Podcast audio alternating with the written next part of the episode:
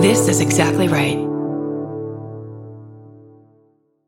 Mom deserves the best, and there's no better place to shop for Mother's Day than Whole Foods Market. They're your destination for unbeatable savings, from premium gifts to show-stopping flowers and irresistible desserts. Start by saving 33% with Prime on all body care and candles. Then get a 15-stem bunch of tulips for just $9.99 each with Prime. Round out Mom's menu with festive rosé, irresistible berry chantilly cake, and more special treats. Come celebrate Mother's Day at Whole Foods Market.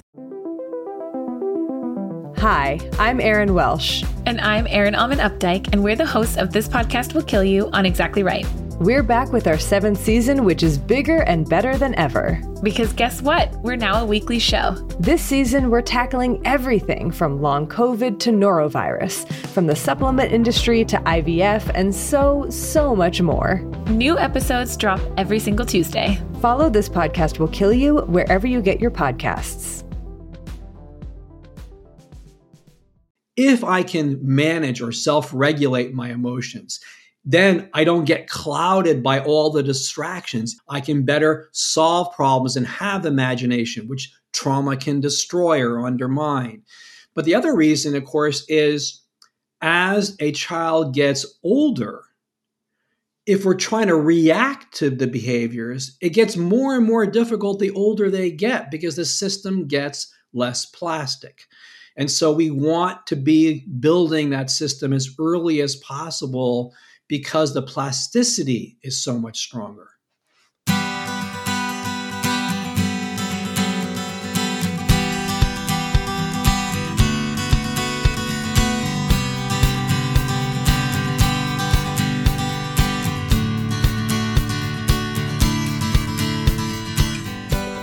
Welcome to Parent Footprint with Dr. Dan. I'm Dr. Dan.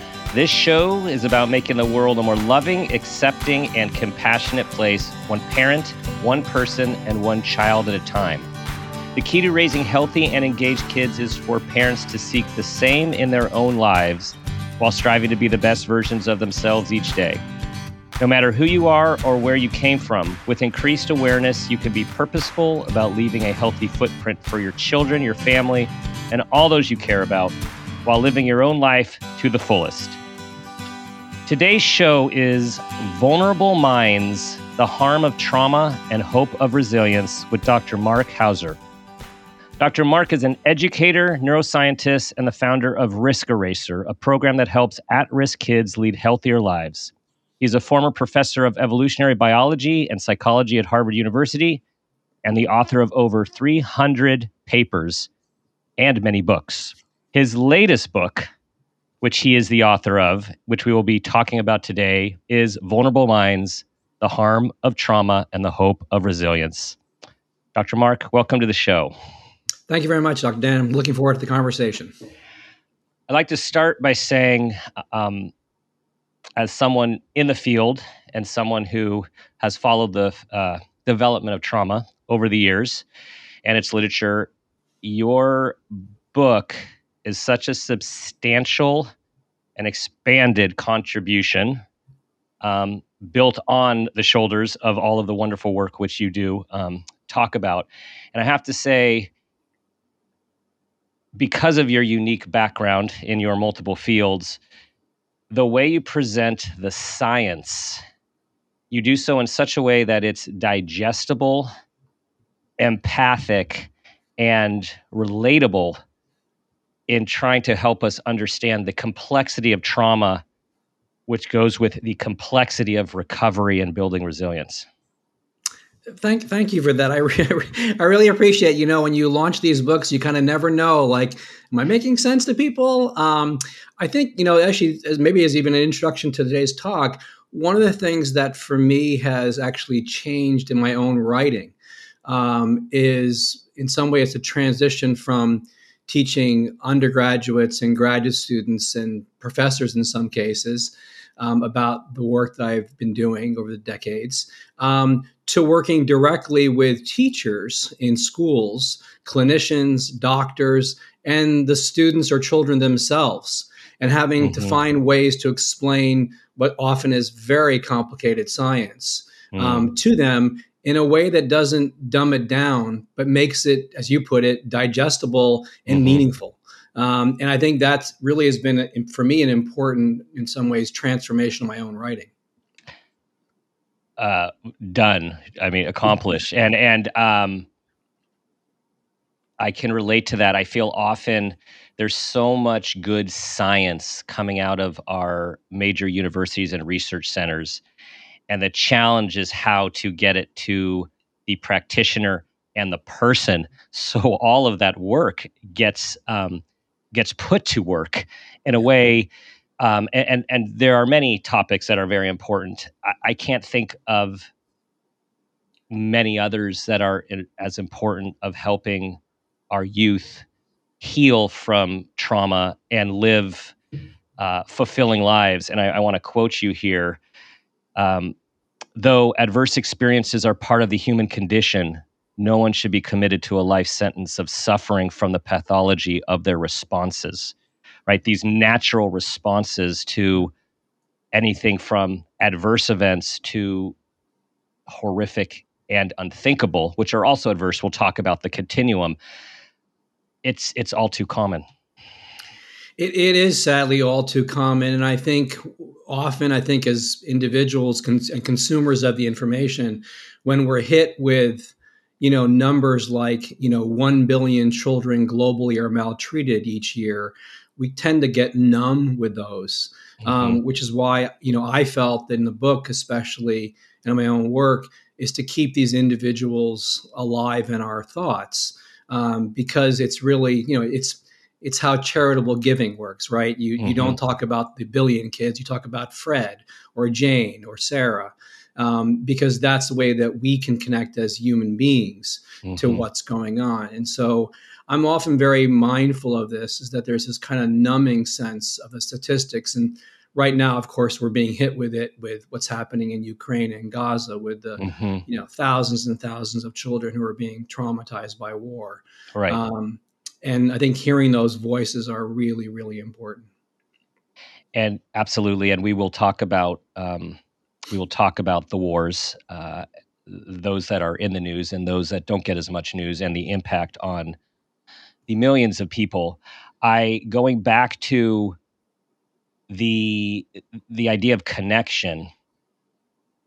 I think another very important part of your digestibility in your writing is putting yourself as a human into the book, sharing some of your own experiences of adversity, um, your personal ones, those around you that you love, and also those, um, including yourself, who have come out with resilience as well. And um, for our listeners, if you could just share a little bit to set the stage of your own personal experience with this topic. Yeah, sure. Um, so, I mean, as I sort of start the book out, I talk about being the son of a uh, my father who was a child during um, the Holocaust and was basically running through Nazi occupied France as a young kid for four years, um, often separated from his parents. Uh, my father is now almost 92 today, and the the absolute exemplar of resilience um, himself. But but it's an important story also because despite the fact that there was a lot of separation from his parents, um, they were always really there for him and were incredibly supportive of him, obviously before, during, and after the war. Um, and he was someone who every member of the family was killed except for basically his parents and grandparents. Um, so, so that that that was my probably my earliest exposure to um, traumatic life events because, of course, they were stories that we heard all the time as kids growing up. Um, and then I, you know, and then personally myself, I was bullied quite badly um, as a 13 year old. In fact, there's a story I just retold to a young boy in a school the other day about feeling like he was being unique in terms of being bullied. And he goes, You were bullied? How did, what? um, so, you know, I think that's also a way in which you can connect. And then, um, some readers, you know, will be familiar with my own experience as an adult um, with what happened at Harvard with the research misconduct case, and that was, of course, a very traumatic experience for me. Mm-hmm. Um, one that, in many ways, I feel that this sort of second chapter of my career um, is, in some ways, not a response to what happened, but it's a way of dealing with issues um, and helping others um, with an understanding that I have from the science that I've done. So that's that's a little more on the personal side. And then um, my two daughters, wonderful daughters. Um, my youngest daughter, I mean, sorry, my oldest daughter um, suffered um, a divorce when she was, you know, four years old. Um, and that's a loss, but we've maintained an incredible relationship. And then our youngest daughter was adopted from Russia, um, from an orphanage that was fairly, fairly minimalist in terms of the experiences she had. And she's now 22, almost 23. Um, and so there's that story. Um, and then just all the children that I work with in schools, both nationally and internationally, um, now um, who have had very significant adverse life experiences and finding ways to help them.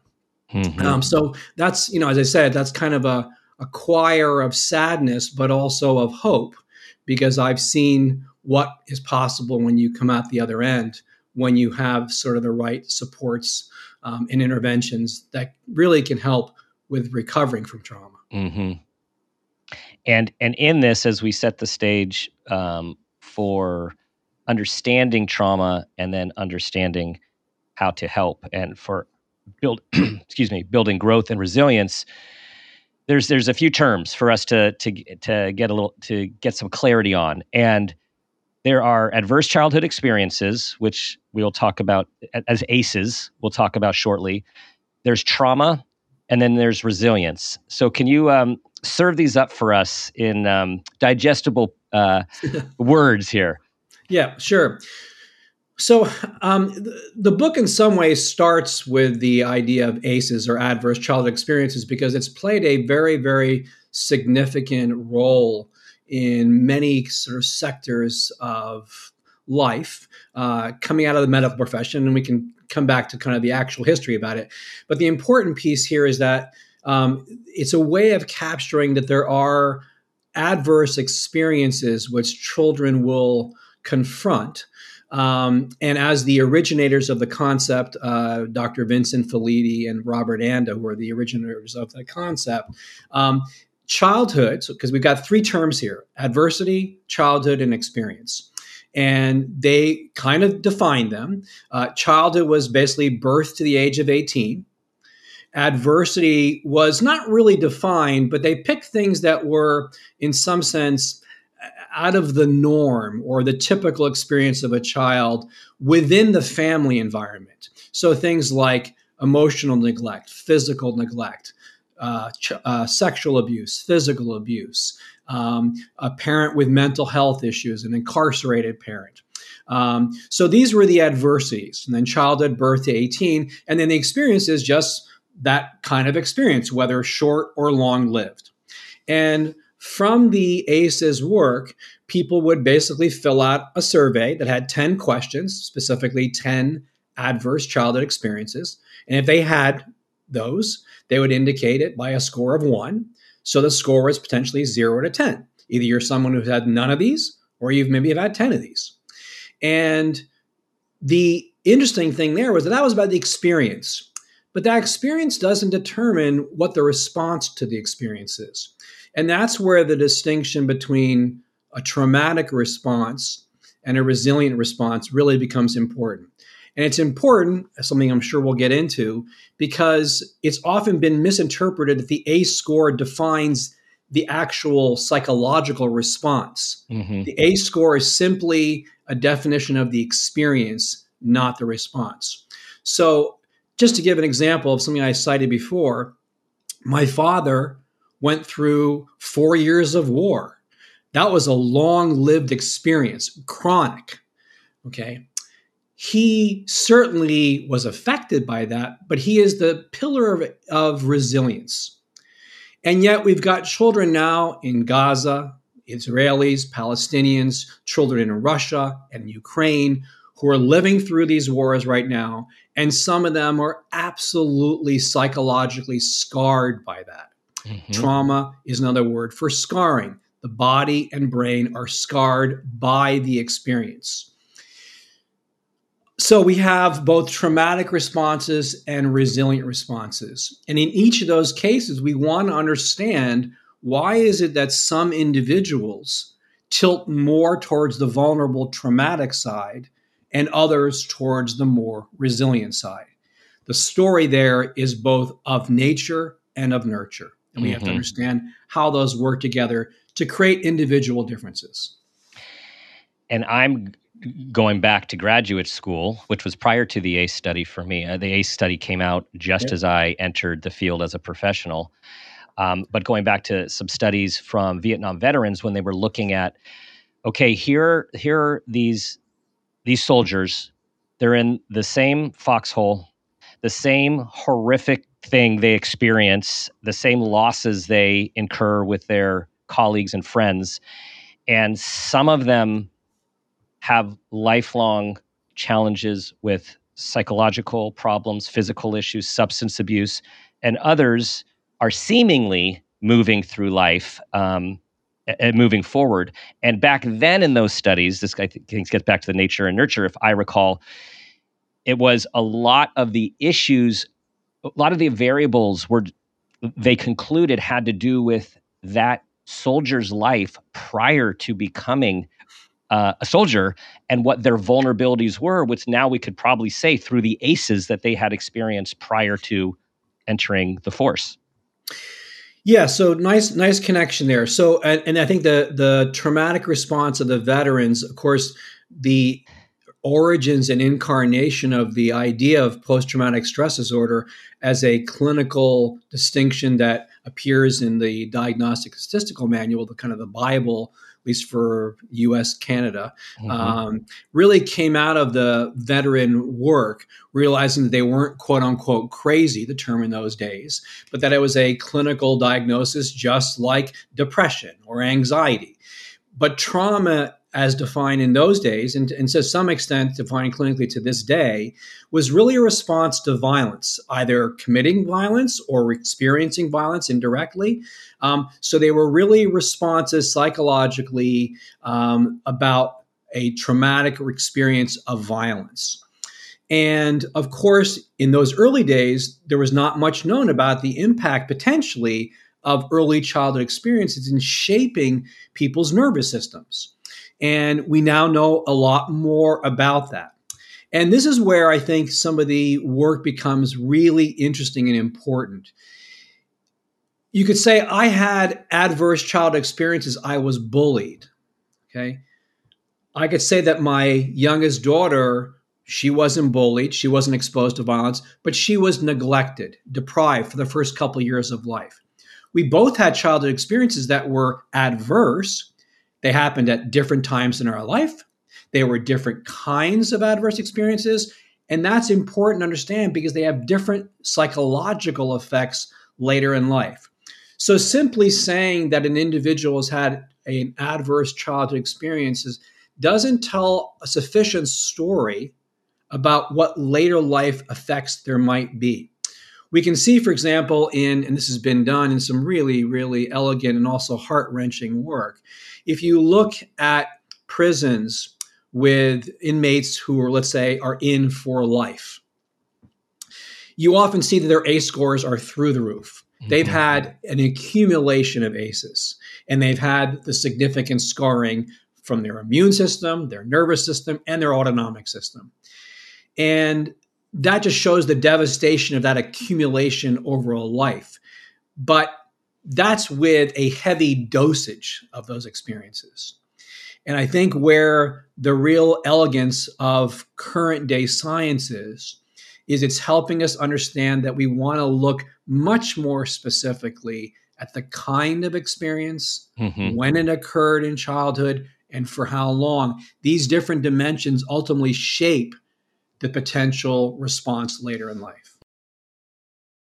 This is one of the many advances of the literature that you bring in with your work, uh, the adverse T's, and breaking down the type, the timing, the tenure, the turbulence, and the toxicity.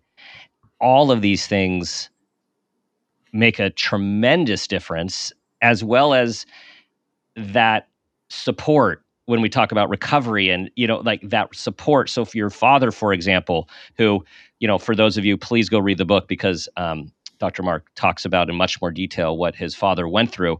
And to think about what he went through and the resilience and the to, and how he came out it, it all of these t's came into play as well as the background support of parents and grandparents that that's right, and I think you know for the for the listeners today who may have seen the wonderful movie Life is Beautiful, mm-hmm. where the father you know creates this in some ways imaginary world for his son. Um, my father's parents didn't create an imaginary world, but they tried as best as possible to protect him from the issues that were going on. But you know, as an example, because of their thinking around this they felt that as a family, they were much more likely to be caught by the Nazis than if they split up. So every two to three months, they would find a new place for him to be, and they would place them in some home that he know he didn't know anybody, and then two or three months later, they'd pick him up and move him again. And of course, that strategy seemed to work, and that they all three of them survived. But what it meant for my father was putting on kind of a new hat um, every few months and in one case, he put them, uh, they put them with Jesuits, where the hat he had to put on was a different religion um, because the Jesuits were protecting Jews who were hiding.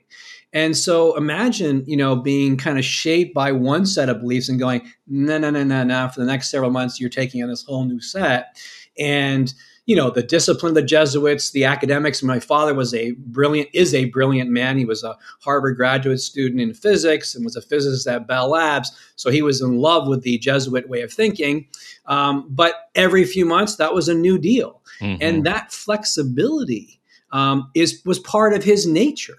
Mm-hmm. um, but i see kids every day who don't have that flexibility um, and sometimes those are associated with disabilities. So, for example, it is fairly well known that ACEs are much more prevalent in children with disabilities, such as autism.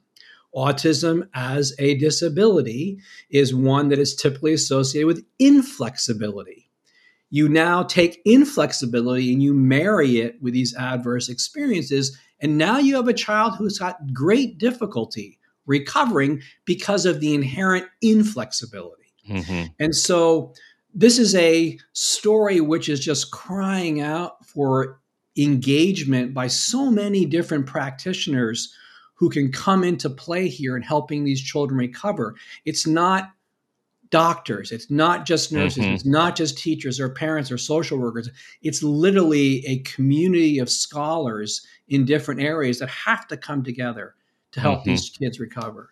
Yes, and um, again, we will talk about uh, all the your recommendations um, for both current and emerging therapies. And I think what um, really impacted me from a previous work that you cite a few times from Dr. Bruce Perry and Oprah, what happened to you, about how so many of the recovery, the, the healing and recovery and treatment modalities are not the, the ones that work are not necessarily the traditional ones that I was trained in. You know, it's not necessarily talking therapy. It's not necessarily group therapy. It's not, of course, CBT, DBT. All of these all are very helpful, but how so many of them go back to community. They go back to um, the idea of tribes and villages, of healing, of song, yes. of dance, of body work, of uh, yes. uh, you know, just these basic human. Um, basic human needs and responses and how that is needed for recovery. Absolutely. And I think, you know, uh, we obviously will get into a little bit more. I think one of the things to keep live here in this conversation as a small piece is that in many cases of childhood adversity, depending again type and timing, one of the things that these experiences disrupt when there's a traumatic response is they often disrupt parts of the language system. So talk therapy mm-hmm, isn't right. going to be yeah. your best move because they're not talking or they're not able to recover the words or they're not able to express themselves or just even the language itself might be toxic to them in some ways. And so for many of the kids that we work with, it's that subtle nonverbal gesture. It's that touch of kindness. It's that being there for them. It's that just understanding. And you know, again, what's nice about you know uh, Dr. Perry's and Oprah's book title is that what happened to you is an you know it's, it's of course it's an idea has been around for a while, but I love the idea because so many of the teachers or clinicians or paraprofessionals who work with these kids these children are difficult to work with. It's a very difficult job. I mean, if anybody deserves the six figure salaries, it's them. Mm-hmm. And mm-hmm. yet, when some kid is punching you, I mean, just the other day, I was with a child who was completely dysregulated and needed to be restrained because he was going to hurt himself and others. And the next day, you have to be back there and going, hey, I'm still here. I still like you. I still want to interact with you.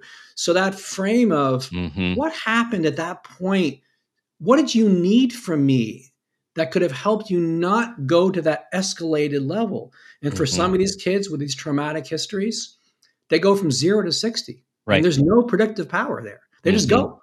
Right. So helping them see that you're there, that you're consistently there, that you're there to nurture them and be supportive when they haven't had that. Mm-hmm. So as we work our way towards the help, another we have to break this down a little farther because another one of your contributions is the difference between what you term traces and races, right? So expanding on the ideal of ACEs, adverse childhood experiences. So tell us a little bit about the difference between a trace and a race and how we get traces to races. Right, good. So the idea is I wanted to be really clear in the book, um, in part because I think there's been a lot of confusion about ACEs being a measure of traumatic response. And just as a, a pushpin here, um, it's become important because ACEs have played a role in policy and insurance. And one of the things that I'm trying to do is let's be really clear about the difference between experience and response to the experience. So traces are the traumatic response to the ACEs, and races are the resilient response to the ACEs. And we want to understand both.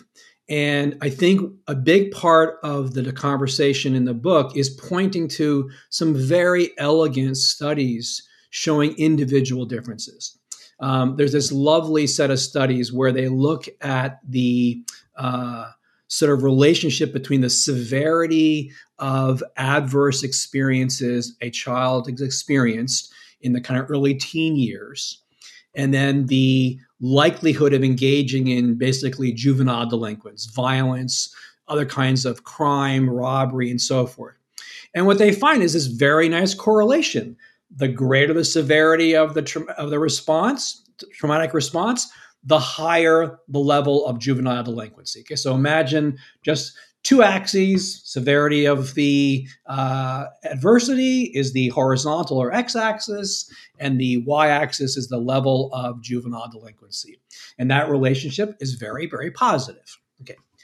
The interesting thing is, and there's many curves like this, is that there's a huge amount of individual differences. And that to me is where the hope lies. Mm-hmm you can look along that x axis, the horizontal axis, and see that there is a band of kids who have from no, almost no traumatic experience or adversity to the highest level, and yet they have no juvenile delinquency.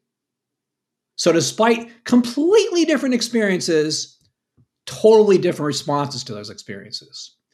That tells us that some of them have something going on biologically and environmentally that, in one case, has made them very vulnerable to taking these risky behaviors. In other cases, no. And we are now beginning to understand much more about that. For example, it looks like those who don't lean towards the traumatic end, but rather towards the resilient end, have in some ways more refine stronger executive systems. These are the systems in the typically anchored kind of in the frontal areas of our brain that are involved in attention, short-term working memory, planning, self-regulation. When those systems are well coordinated biologically and perhaps in some ways maybe early environmentally, it leads to more protection. It's like they've got a prophylactic mm-hmm. against the adversity that protects them. And that's really, really fundamental for our understanding because by seeing that that early stability or strength of the executive system can protect against future adversity, it really shines a light on early childhood education, focusing on building that system up as best as we can because it may be our best resistance mm. against future adversity, which, as you nicely said at the beginning of the show, we aren't going to get rid of adversity. Mm-hmm. Kids are going to confront these. And we need, therefore, to provide the best protective tools we can so that they're ready. So, we're, what we're talking about is if we acknowledge adverse childhood experiences happen to virtually all of us with high degrees of variability in the timing, the turbulence, all of the T's, the duration, the severity. This is this goes back to our basic resiliency training that many schools have tried to infuse even outside of the trauma work but but often in co um, in conjunction with trauma informed education work is let's build resilience for to prepare kids for life, not just wait for something really bad to happen that we know about and then see some very difficult behaviors and emotional difficulties and then do something. Cor- correct. And I think there's a couple reasons for that. One is um, the more we can be proactive in our work with children, giving them skills like look, we think about this with academics, right? We don't wait until they're 13 to give them math and reading. We do that really as early as we possibly can to give them the skills to grow. We need to do that. And as you said, there are many schools in different countries that are trying to build those, are often called soft skills, but I think that's a misinterpretation mm-hmm. because soft skills are often referred to as things like empathy and kindness and so forth. But the executive systems and systems are critical thinking skills because if I've got strong attention, if I can manage or self regulate my emotions, then I don't get clouded by all the distractions. If I can keep things in mind, in my working memory, I can better solve problems and have imagination, which trauma can destroy or undermine. But the other reason, of course, is as a child gets older, if we're trying to react to the behaviors, it gets more and more difficult the older they get because the system gets less plastic. And so we want to be building that system as early as possible because the plasticity is so much stronger. Mm-hmm. Something that I learned, um, one of the many things I learned from your book is when, if I go back to referencing those um, veterans in Vietnam who were the ones that were on the um, resilient side and seemingly moving about their lives. The research actually shows those who are resilient, who show resilience, still have, depending on their experience, internalized physiological changes that still can impact their health. A- absolutely, and I think one of the, to me one of the absolutely illuminating and so important result is that what happens on the surface with people is not a diagnostic of what's happening internally. And the really important message I think here is that one of the things that especially chronic traumatic responses do to the individual is it undermines the immune system. And you know, one of the cases that Dr. Felitti, again, the, the originator of the ACEs study, pointed to was a woman who contacted him after the study was published, who was a circuit court judge by all all indicators a very successful person right she had obviously done well in college gone through law school and succeeded at a very very high level she had been um, effectively pimped out as a child um, and for you know for a very long period of time as a child um, by a father and was now suffering from four different types of cancer her immune system was just trashed. And so here's a person who just literally is being eaten alive because the stress system is just basically corroding that immune system.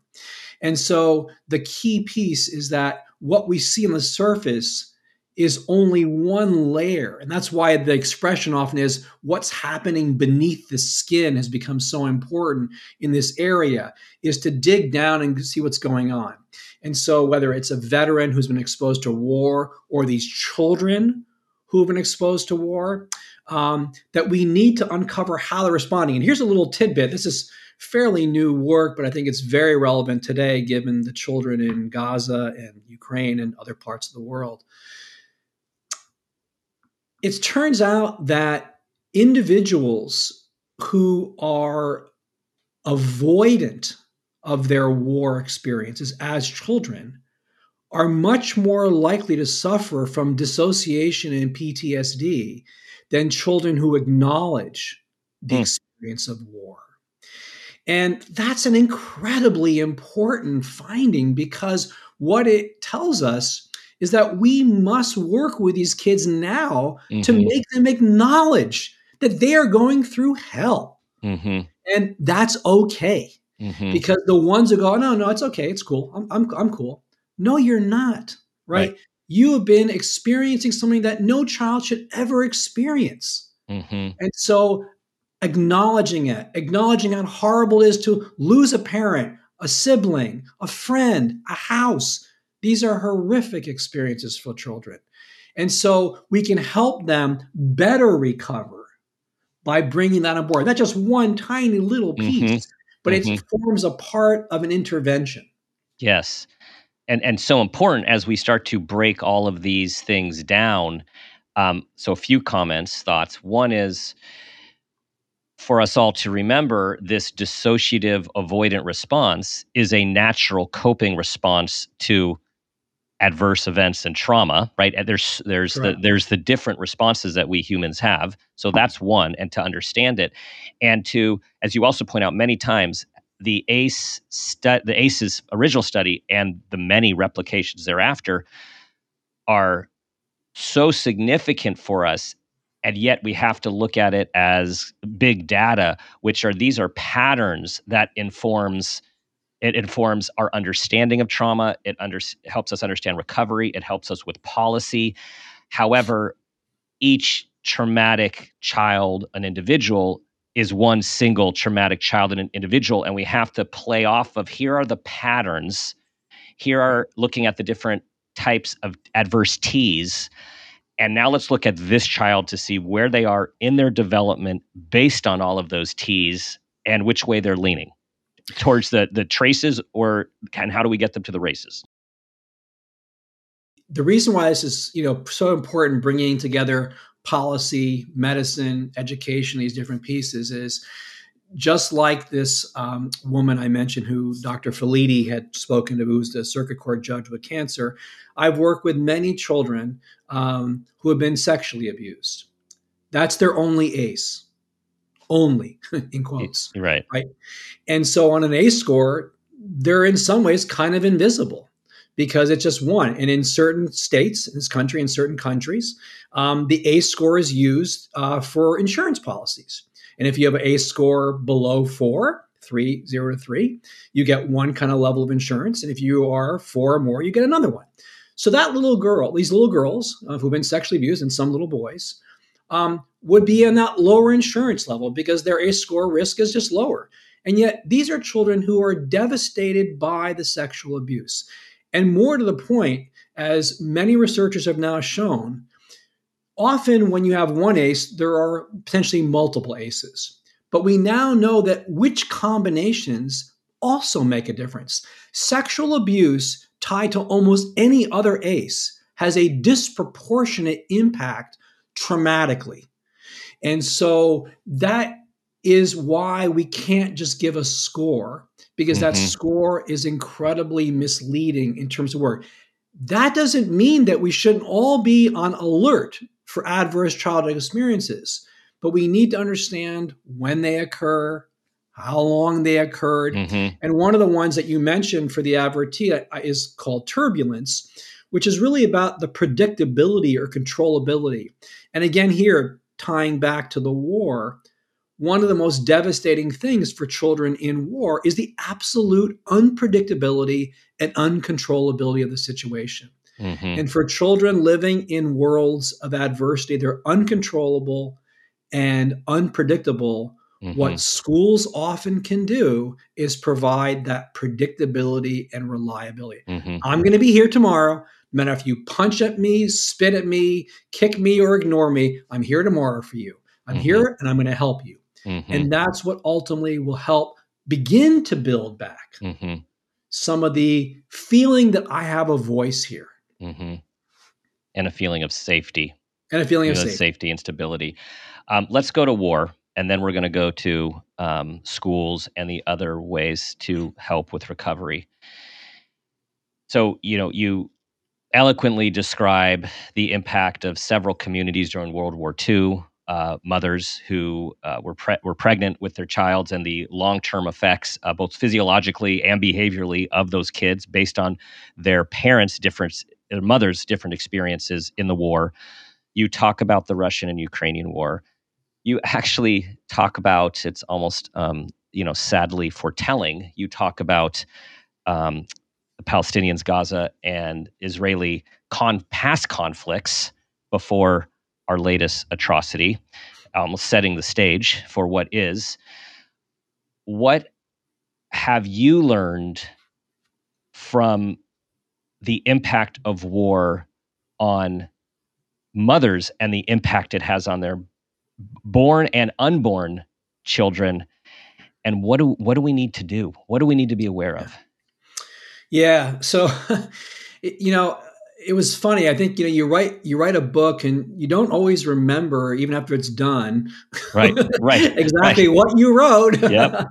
and what was so in some ways shocking to me was I of course had remembered that I had written about um, this YouTuber from this little girl from you know Palestine. Um, and that the opening of the war chapter begins with what ha- was happening in Gaza. But that I wrote that in 2021.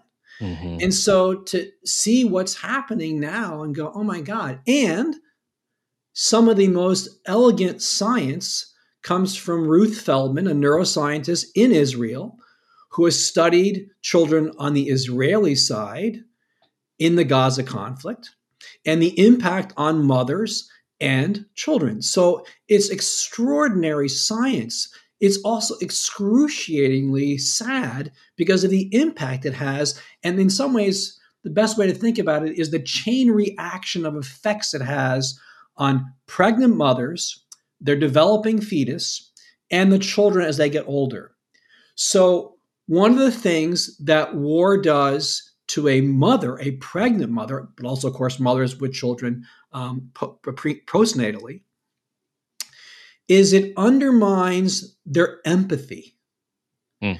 So, mothers exposed to war have an empathy system, meaning I feel what it's like to be you. I can put myself in your shoes. Different from sympathy, right? Sympathy is I see someone in pain and I see that's a bad thing, or I recognize that I may I help, but I don't necessarily feel what it's like to be you. That empathy circuit ultimately is perspective taking, and there's kind of a unconscious emotional aspect to empathy and a more cognitive kind of conscious part of it. It's that unconscious kind of uh, affective piece, which is undermined in mothers who have been exposed to war. Now, fast forward, that baby is born. If I don't have empathy, then I'm not recognizing the symptoms that my child is showing me who's afraid if the war is still going on. So she cries, or he cries, or they reach their hands up because they want to be held, and I don't recognize the signals because I don't empathize. I'm not putting myself in that baby's shoes. From empathy, lack of empathy, comes neglect. Now that child is being neglected. And children who are neglected in that way grow up to be less caring and kind and empathetic themselves. And now we have a cycle of not feeling the pain of others. Mm-hmm. And now violence and hatred continue. And now you have intergenerational trauma and cycles of violence that continue. So it's cataclysmic mm-hmm. because you're affecting both the caretakers and the children as they develop. The nice piece that I like to put in people's head here to, to simplify the attachment pieces. attachment is really like a, a game of tennis where the baby serves up the needs and the mother and father return the serve right mm. now that doesn't mean that every need a child serves up is going to be met when my you know three year old says i want an iphone i'm like sorry you know kid you're not getting that and they got to deal with the consequences but when there's a synchrony of that game just like in tennis children develop a sense of safety and curiosity lovely studies going way back into the 60s where you have a child who is strongly attached and a stranger comes in, a strongly attached child will begin to explore a little bit. An insecure child who is unsafe, where that serve and return is not meeting up, feels unsafe and is not going to go explore. So these exposures to war and conflict, which people now estimate maybe 1.5 billion kids are in conflict zones in the world at wide are being affected cataclysmically because of the impact on mothers, who then have an impact on child, whose development now impacts their future behavior as adults. Mm-hmm. Mm-hmm. Generations, right? This, this, is generations, and as you said, intergenerational trauma, which we yep. see both in behavior, but also see in genetics passed down. Absolutely. So this is where this is where we break things down to the different types. Uh, I mean, in the book, you talk about different the impacts of different types of abuse, like sexual abuse versus de- deprivation and neglect. Um, a very powerful piece on child soldiers, which you know those of us in I, I would say more normative clinical realms don't think of childhood soldiers, but as you make the connection, we do think of gangs I mean, we you know we don't have childhood soldiers as a rule in our country. We have gangs, and there are um, very similar uh, aspects to those and and implications. And there's these different types of interventions that raise from that go from community, culturally community based interventions, all the way down to the individual interventions, such as you know uh, biofeedback, neurofeedback, different brain stimulation treatments, and all the way to the emerging t- um, psychedelic world for trauma. So let's as as we move to the part of building resilience here, right? Like and the hope. Yeah. Uh, because even in in your stories of you know, so the stories are some of them are just so heartbreaking, especially for those of us who have that uh, empathy thing and visualization thing. I mean, there's some very difficult stories in there, and those stories still have growth and hope through these different processes of yeah. thoughtful intervention. Right. Yeah. So I think, you know, it's interesting because I think, you know, when I was writing the book, um, the, one of the earlier drafts um, brought up this case of a young man I met living in Uganda. Um, and I had put that up front, and my editor said, nah, I don't think that's going to be so relatable to you know some of the audience members um, who definitely want to read your book. Um, and I get that, and I think you know, and yet one of the things I'm trying to do in the book, which I think is really important here, is there's some wonderful books on how to think about tra- trauma. Um, you know, Bessel van der Kolk's book, mm-hmm, Bruce mm-hmm. Perry and Oprah Winfrey's book are all wonderful. Um, to me, they um, are very Western focused. Mm-hmm. And, uh, and I don't mean that necessarily as a, as a criticism. I'm just saying that's what they are. And they're also focused mostly on adults who may or may not have had uh, childhood experiences that were traumatic. What I wanted to do in the book is put a lens that was much more global because to me, the issue is a global issue. And the reason why that's important is because what counts, let's say, as physical abuse in our country is not necessarily physical abuse in another country, right? So, physical punishment, something that in some schools, including the United States, where corporal punishment is alive and well in some states, um, is also sort of part and parcel of schools in other countries. Um, in some places, that's been rejected. It's now no longer possible. But, but what counts as physical abuse is going to be different by different cultures. What counts as neglect is going to be different in different cultures. So I wanted to put a lens on that because when we start thinking about interventions, I want to be thinking about interventions that in some cases may be very, very Western focused, and in other cases may be very, very well global. So when we get to thinking about, for example, child soldiers, one of the kind of interventions that has become so important to think about is in some ways welcoming these kids back to their villages mm-hmm. and having both the child, now sometimes adult uh, or young adult, and the community recognize they were victims in many cases, mm-hmm. or maybe in all cases, mm-hmm. and that it's not in some ways their fault that they became killers, which they were. Um, in some cases, as I point out in the book, children who turned to becoming children, it was their best option to stay alive. Mm-hmm. Right. Again, they're a victim because it's the only choice they may have had. And so, villages allowing those children back into the fold, some cases where there are no relatives left, maybe because of conflict, um, has been incredibly rejuvenating for recovery for those kids and enabled that recovery. Mm-hmm. In many of the schools, so I do work in Kenya, a, a country that has a very large uh, number of orphans. There are approximately 3 million orphans in Kenya, 54 million of sub Saharan Africa, where these children um, are maybe on the streets, some of them are in orphanages, or they're often called child children's homes. An important tell there is that a lot of the really elegant scientific work on the role of deprivation comes from the work out of Romania, where as a result of work by people like Charles Nelson and Charles Zeanah, Nathan Fox, uh, elegant, elegant developmental scientists, they showed that those kinds of deprivation coming out of Romania and Eastern Europe left these absolutely devastating traces on these children if they remain in that environment through their early teen years. As a result of that work, orphanages closed because they realized the impact of those kinds of environments. The reason I bring that up is because there's been other work coming out of Duke in other low to middle income countries like Kenya, Tanzania, Cambodia, and so forth, where they've shown that in these orphanages, children seem to be more successful.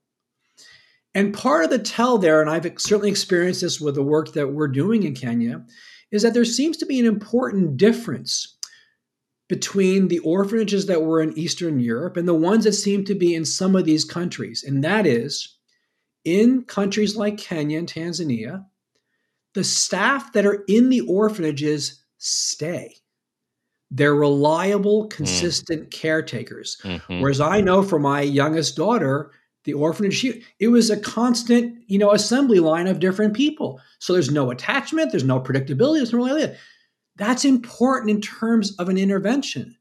It's not that you have to have necessarily a parent to develop into a healthy individual. But you better have consistent, reliable caretakers. Mm-hmm. So that's really important at the intervention level. And it's a story that to me ramifies through all the schools that I work with in the United States where there are children with trauma is that staff know that if they stay and are consistent and are there for the kids, kids can grow. Mm-hmm. And that's why it's so important that departments of education support well these staff where the job is very, very difficult mm-hmm.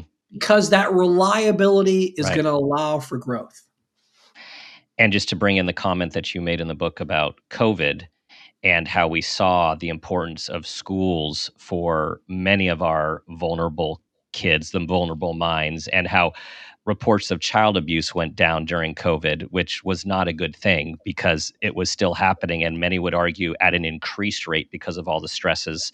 And these kids didn't have eyes on them. They didn't have the caring adults in their life that they could count on every day, let alone in many cases get meals.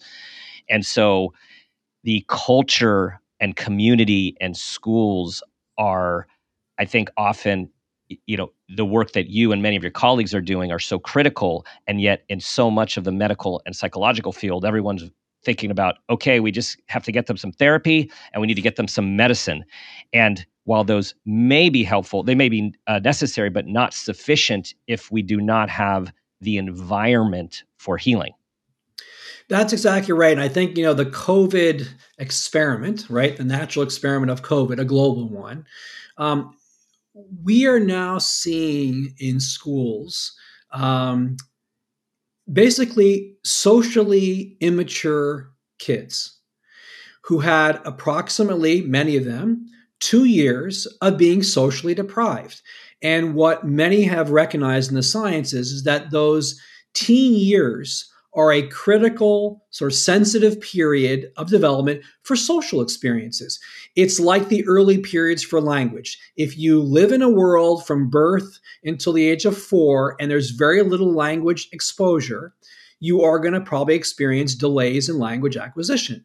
The same is true for the social skills and the children who my daughter was a freshman in college and she came home and i can tell you facetime didn't solve the problem mm-hmm. and so she was socially deprived and you know we're we think we're pretty good parents um, and we try to be fun and we have a great relationship but we didn't do it for her mm-hmm. and so it's really important to recognize these windows of experiences that when they don't happen or they happen in a minimalist way you see deficits. And we are going to be picking up this deficit for a long time because these kids have really suffered from that exposure to COVID, which closed the experience that they need. It's like they need food, they need the social experiences. Mm-hmm.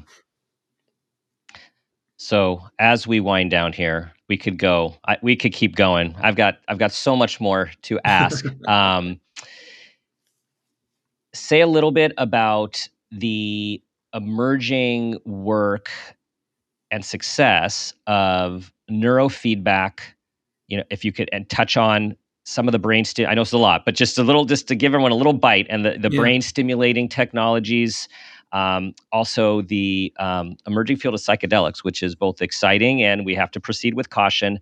And then finally, even a, this quick touch on medicine, because you mentioned propranolol as a beta blocker, which is very different than the typical SSRIs that are often given with l- limited, at times, success. Yeah, right. That's a lot there. That's a big question yeah. for the summary here. Yeah. So I mean, so you know, you you've hit upon, you know, it's a chapter called neuroengineering, and and the idea is I wanted to open the reader's eyes um, to, in some cases, emerging and controversial um, technologies that go beyond therapy. Um, which has nothing negative at all to say about therapy, which in fact, as I'm sure you're aware, and some readers may be, uh, listeners may be aware as well, um, the psychedelic revolution is one that is not just like go on a wild trip, but it's therapy assisted psychedelics. And that's critical, absolutely critical. Mm-hmm. So let, let, me come, we'll come back to that. Um, part of what I was trying to do in the book is talk about techniques where there has been a history for some of, in some ways, treatment resistance to therapy and medication, of ways in which we can go basically beyond and make some progress. Some of these technologies have only been used on adults. And I want to really important mm-hmm. to bracket that. Mm-hmm. We haven't yet gotten to the point where at least some of these technologies have been even tried on, on kids. Um, but they're promising.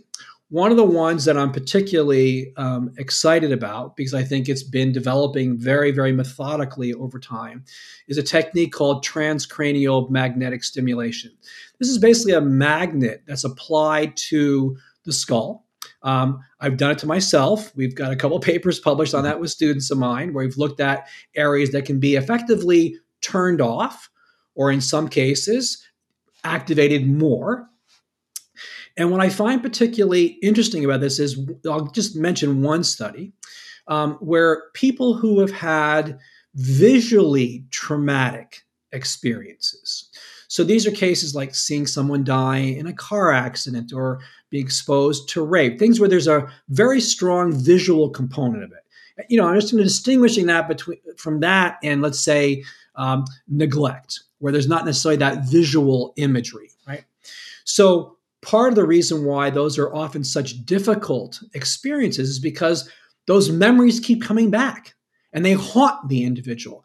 A veteran of war can't get those thoughts out of his or her head, right? They're just there all the time. The sounds and the imagery is just part of their daily life, which is why for many, dissociating from the pain is such a common response. Okay.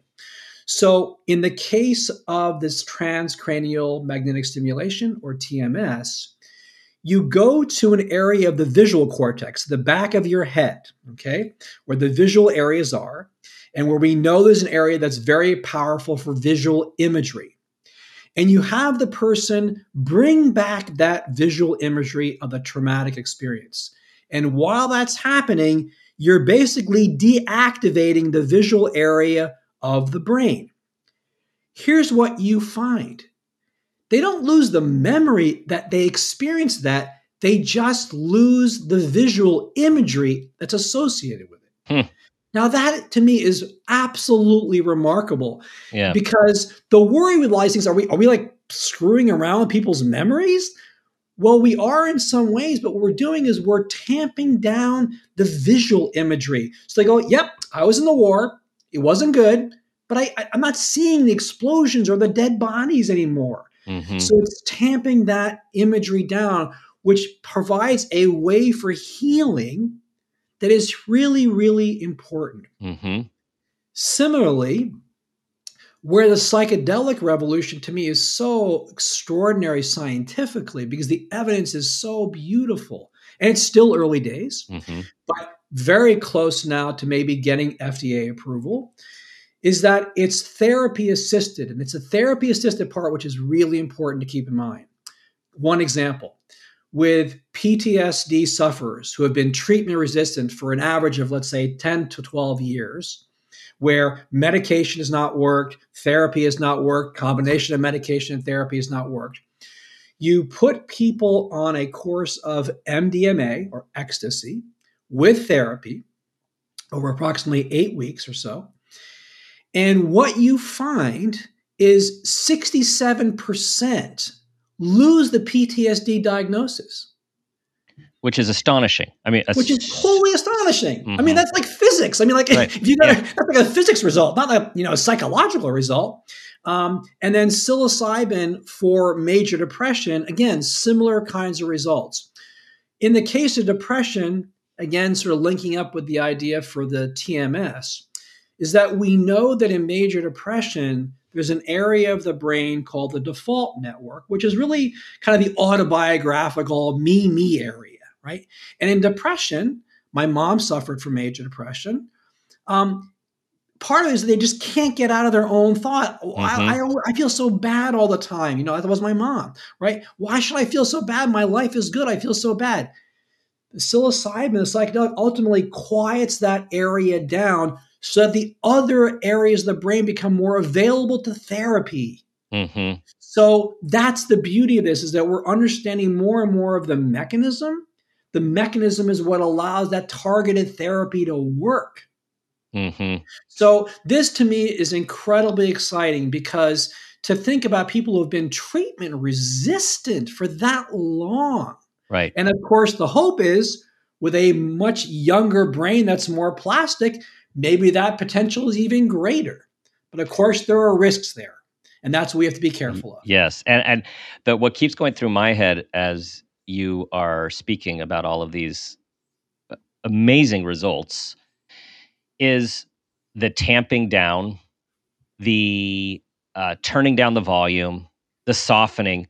These are all words that I've used over the years when talking to clients about um, medication trials, right? Mm-hmm. And so, in our world, and of course, this is a whole nother conversation in our world of uh, psychotropics and insurance driven um, treatments, no one's having a problem with tamping down these things for the help of the client or patient through our prescribed medications. And what you're talking about are these other different interventions which have the same, and we could prob we will be arguing a higher efficacy for um, recovery versus just um, masking. I think is what we're going to find over time. That that's right, and I think there's a there's an important parallel here with you know I'm sure some of your listeners are aware of is you know with these some of these medications we we don't these psychedelics we don't know the long term mm-hmm. consequences like you know it's like Ozempic right I mean right. maybe maybe this is the weight saving drug of the of the you know the decade the century whatever um, but we don't really know any of the long term consequences and and you know uh, Ozempic is a life sentence um, and some of these psychedelics maybe as well. Who knows, right? Um, so we have to be very cautious here. But I'm cautiously optimistic, right? Mm-hmm, mm-hmm. Um, and in part, I think because the scientists who have been involved in this work um, have been incredibly careful to do what I think of as kind of the best kind of science. Mm-hmm. Um, very carefully done, uh, very carefully controlled, and in some ways cautious with their interpretations as well. Mm-hmm. And again, the what we haven't talked about is the evolutionary biologist part of your life that you very much bring into all this with all of the animal studies. And uh, I went to a university that was well known for the comparative um, psychology department. And at the time, having had to take those classes within my program, you know, understanding the importance of those studies and of course the Harlow studies and and and the, the big famous ones what you really bring uh, to to the to the fore is the critical importance of bridging what we know in science from all of our relative species to humans because it's so powerful in helping treating and understanding our evolution and our behavior it, it, it absolutely is, and I think you know we've been able to make great progress. I mean, you know, one of the studies in the book is studies where they gave you know uh, rats MDMA, mm-hmm. Uh, mm-hmm. so, and and you know the the short version of it is that it opened up a critical period for sociality. Well, that's that's revolutionary. I mean, that is an extraordinary finding, and so I think the animal studies for a, a while are going to be a great step up for us to understand the details of the mechanism so that we can think about their relationship between other animals and ourselves as animals in terms of what can be done. Mm-hmm. Okay.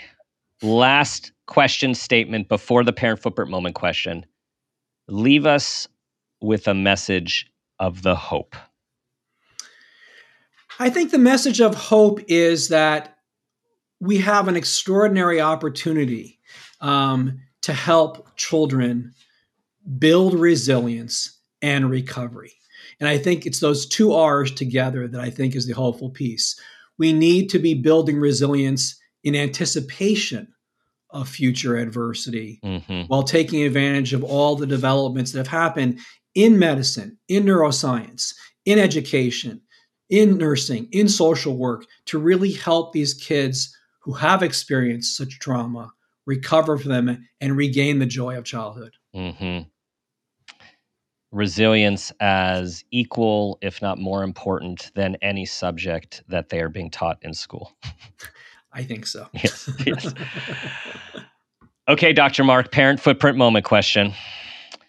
Tell us about a time that you became aware of yourself as an individual, as a parent, or even an awareness of your own parents and that new awareness had a positive impact on your life, your children, and or those you love?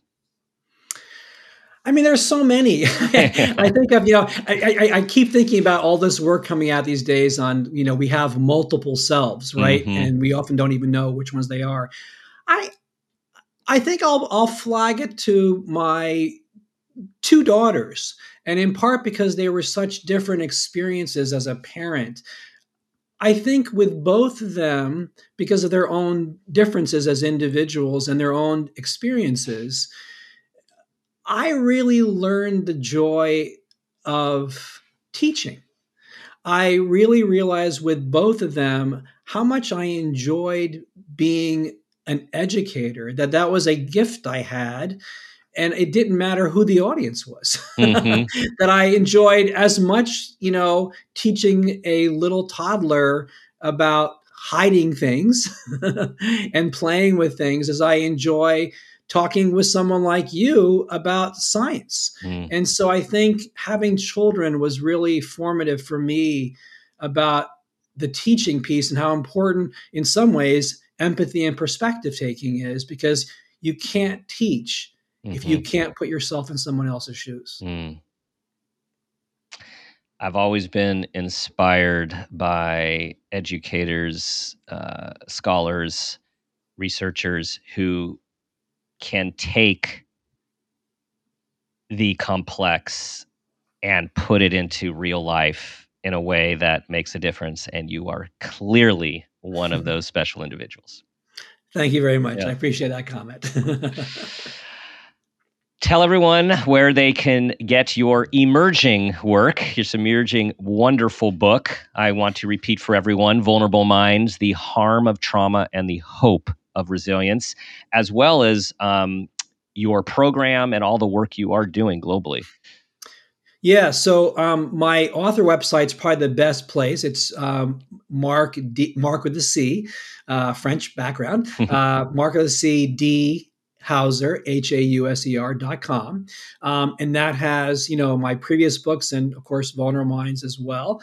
It also has links to um, some of my papers um, for those who are interested in some of the scientific uh, work.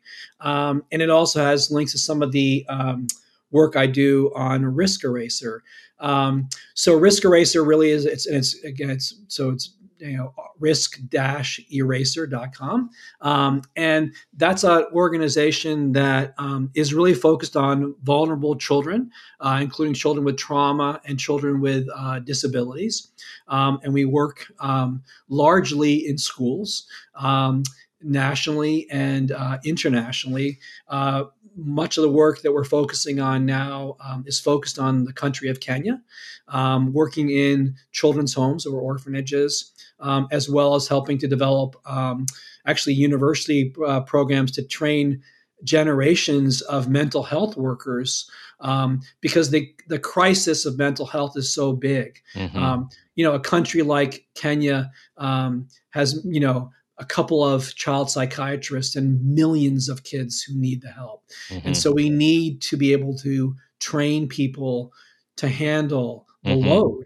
Um, right. As many people in our own country experienced during COVID, college counselors and high school counselors were absolutely overwhelmed. Mm-hmm. And so, even in our own country, a wealthy, developed country, we don't have the tools to really yeah. help the need. The the millions of uh, orphans that you referenced earlier, it, it's it's mind, but like you, a mind cannot even wrap.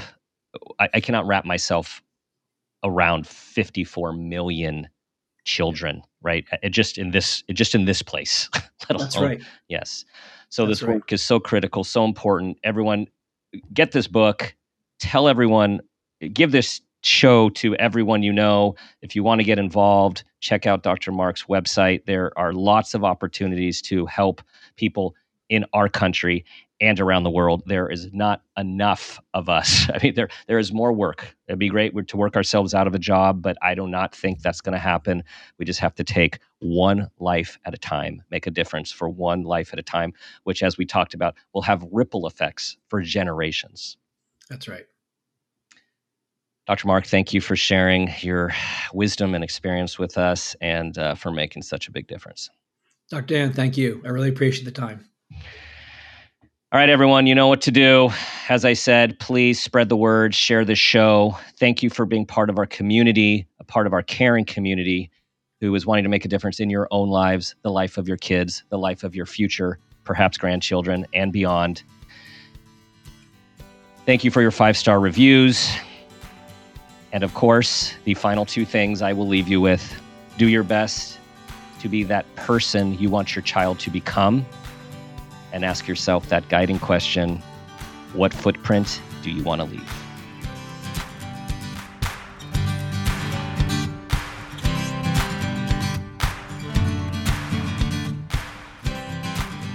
This has been a Peters and Rossi production.